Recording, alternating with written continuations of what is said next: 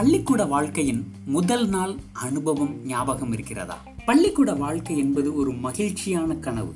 அதற்குள் முடிந்து விட்டதே என்ற ஏக்கத்தை தந்தபடியே இருக்கும். அதுதான் அதனுடைய தனித்துவம். அனைவருக்கும் வணக்கம். நான் தியாகராஜன் நடராஜன். நம்ம பள்ளிக்கூடம் சேரும் பொழுது நம்மளுடைய தகுதி என்னவாக இருக்கும்? கையால தலையை சுற்றி அந்த காதை தொடணும். அதுதான் ஒரே ஒரு தகுதி. நான் படிக்கக்கூடிய காலங்களில் எல்லாம் அதுதான் நமக்குள்ள என்ட்ரன்ஸ் எக்ஸாம்னு நான் நினைக்கிறேன். ஒரு அஞ்சு வயது ஆறு வயது நிரம்பிய உடனே தொடக்க நமது வாழ்க்கைய ஆரம்பிப்போம். நம்ம முதல் நாளே ஒரு சில மாணவர்கள் மகிழ்ச்சியா நல்லபடியா ஆரம்பிப்பாங்க. ஆனா நான் ரொம்ப அழுதுகிட்டே ஆரம்பிச்சேன். பள்ளிக்கூடத்துக்கு போக மாட்டேன் போக மாட்டேன் ரொம்ப அடம்பிடித்து அப்பா கிட்ட அடி வாங்கி முதல் வகுப்புல சேர்ந்தேன் பள்ளிக்கூடத்துல என்னை விட்டுட்டு ஆசிரியர்கிட்ட பாத்துக்கோங்க அப்படிங்கிற ஒரே ஒரு வார்த்தையை சொல்லிட்டு கிளம்பிட்டாங்க. அப்படியே அப்பா இந்த பக்கம் போன உடனே பள்ளிக்கூடத்துல இருந்து இந்த பக்கம் சுவரேறு குதிச்சு வெளியில் போயிடலாமா என்னுடைய வாழ்க்கை ஆரம்பிச்சது. அப்போ எல்லாமே புத்தகம்லாம் பள்ளிக்கூடத்திலே தருவாங்க.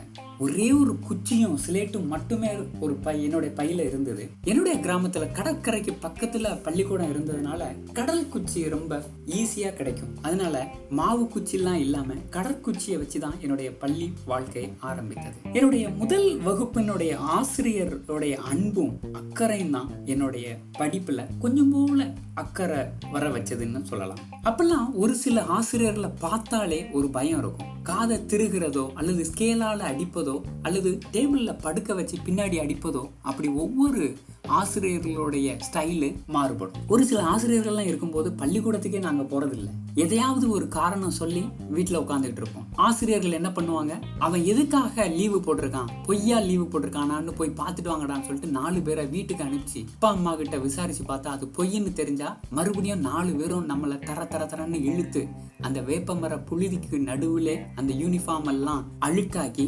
அழுதுகிட்டே மறுபடியும் ஸ்கூல்ல போய் உட்கார்ந்துருப்போம் எதற்காக இந்த அழுகுகை? ஏன் பள்ளிக்கூடத்திற்கு போக கூடாதுங்கிற ஒரு எண்ணம் எதுவுமே தெரியாத ஒரு காலம். ஆனா பள்ளிக்கூடத்தினுடைய அந்த சூழல் எப்படி இருக்கும்? பள்ளிக்கூடத்தை சுற்றி வேப்ப மரங்களும் ஆலமரங்களும் அரச மரங்களும் சுத்தி இருக்கும். கோயில் பக்கத்துல இருக்கும் கடற்கரையும் பக்கத்துல இருக்கும். ஒரு ரம்யமான சூழல்.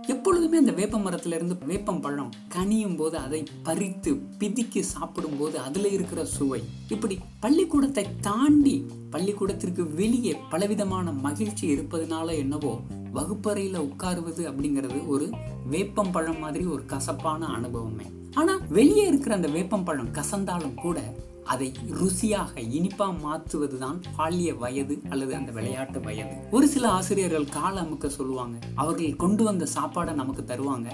சாயந்தரம் ஆனா அவங்களுக்கு பக்கத்து கடையில போயிட்டு டீ வாங்குறது. அதிகாலையிலேயே பள்ளிக்கூடத்தை பெருக்கிறது. அதுலயும் ஷிஃப்ட் போட்டு இன்னைக்கு நான் நாளைக்கு நீ அப்படின்னு டைம் டேபிள் போட்டு அந்த பெருக்கி அந்த காலங்கள் எல்லாமே பசுமரத்து ஆணி போல பதிஞ்சிருக்கும் பொதுவா ஆசிரியர்களுக்கு மாணவர்களுடைய முகம் கண்டிப்பாக மறந்து போயிடும். ஆனா மாணவர்களுக்கு விருப்பமான ஆசிரியர்களுடைய முகம் எப்பொழுதும் மறப்பதே இல்லை. எங்கேயாவது இப்போ கூட வெளியில பார்த்தா இந்த ஆசிரியர் நமக்கு எப்படி பாடம் நடத்தினாங்க?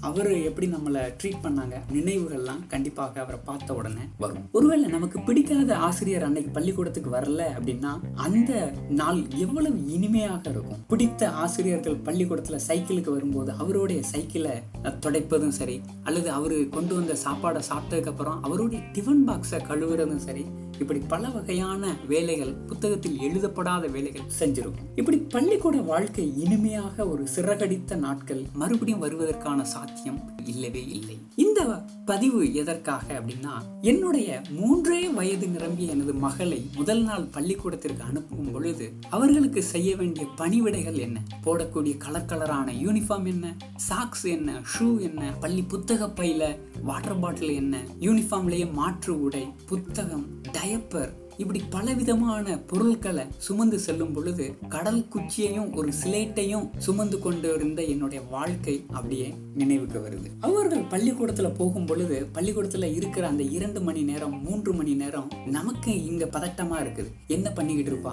தூங்கி இருப்பாளா இல்ல அழுதுகிட்டு இருப்பாளா? இப்படி பலவிதமான சிந்தனைகள் அந்த இரண்டு மணி நேரம் நமது பள்ளி வாழ்க்கையோடு சேர்ந்த ஒரு பதட்டமும் பரபரப்புமே அடங்கியிருக்கு. வறண்டாவில் உட்காந்துக்கிட்டு வாய்ப்பாடு ஓரன்னு ஒன்று ஈர ஆயிரம்னு இரண்டு அப்படின்னு எல்லாருக்கும் முன்னாடி நம்ம அந்த வாய்ப்பாடை சொல்லும் பொழுது எங்க நடுவுல மறந்துடுவோமோ மற்ற மாணவர்கள்லாம் சிரிச்சிருவாங்களோ அப்படிங்கிற அந்த பயத்திற்காகவே பல நாள் பள்ளிக்கூடத்துக்கு தாமதமாகவே போயிருவோம். எப்பொழுதுமே பள்ளிக்கூட வாழ்க்கை ஒரு மகிழ்ச்சியான கனவு. அதற்குள் முடிந்து விட்டதே அப்படிங்கிற ஒரு ஏக்கத்தை தந்து கொண்டே இருப்பதுதான் தனித்துவம். முடிவில்லாத சிந்தனையுடன்.